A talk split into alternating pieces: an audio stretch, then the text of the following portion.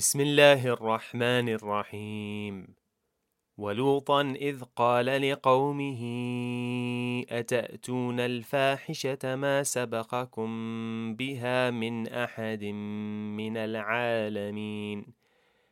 إنكم لتأتون الرجال شهوة من دون النساء بل أنتم قوم مسرفون And remember when Lut scolded the men of his people, saying, Do you commit a shameful deed that no man has ever done before? You lust after men instead of women. You are certainly transgressors. This podcast is a tough one. Some topics are taboo to discuss, and none more so than this.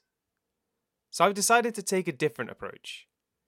Rather than outline my own reflection, I invite you to consider the evidence yourself and ask, how would you interpret them? If you read the verses yourself, what would you conclude they say?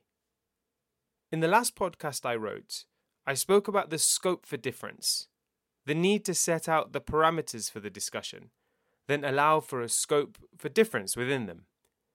This podcast is here to ask what do you do if all interpretations and opinions say the same thing? What if you know definitively that this is what God said and meant? What do you do if there's no scope for difference, as the parameters given are self evident? The verse I recited is one of a handful within the Quran, discussing the story of Prophet Lut. Other verses are found in Surah Al Naml, Al Shu'ara, Al Ankabut, Hud, and Al Hijr. I've included these in the appendix to this podcast.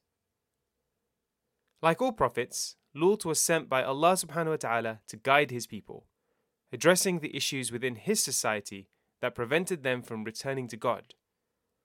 Whilst every prophet shared common threads in their message around the belief in one God, Judgment Day, etc., each of them was also tasked with addressing the unique issues plaguing their people. Prophet Shu'aib addressed the corruption in trade.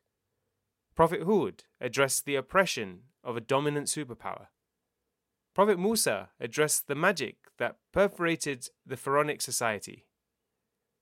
Reading these verses, what issue do you think Prophet Lut is addressing? Can you authentically interpret them to mean something else? As a Muslim, our decision framework is built on the belief in Allah subhanahu wa ta'ala, His words within the Quran, and the example of the Prophet Muhammad. Muslims reach this belief not through blind faith, but a conviction that is built on investigating the Quran and religion.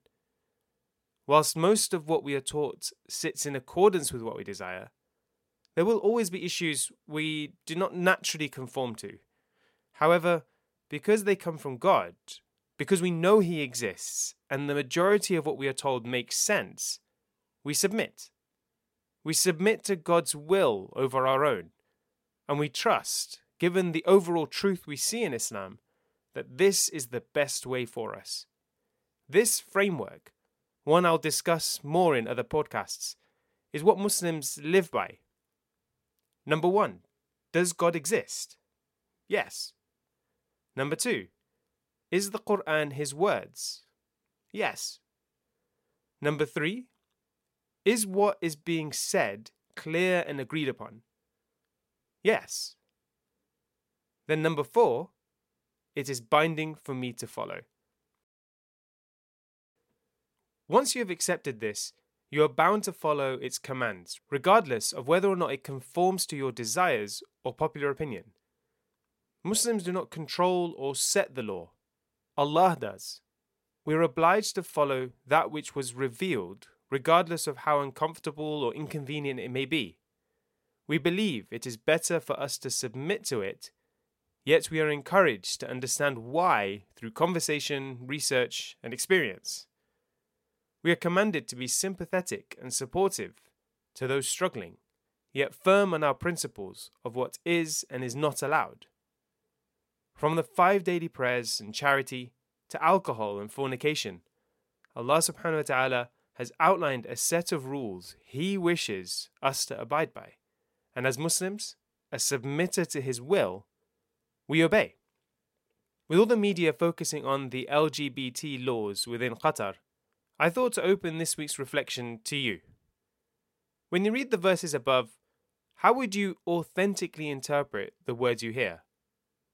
When everyone is calling upon the Qatari government to change their law, I ask, how would you change a law given to us by God in the Quran? Our resistance as a community is not from our own desires. It would be far more convenient to conform to what everyone else is asking. But as Muslims, our hands are tied. We are bound to follow the commands we are given, regardless of how difficult we find them. And we believe they are better for us. We do not force this belief on non adherents.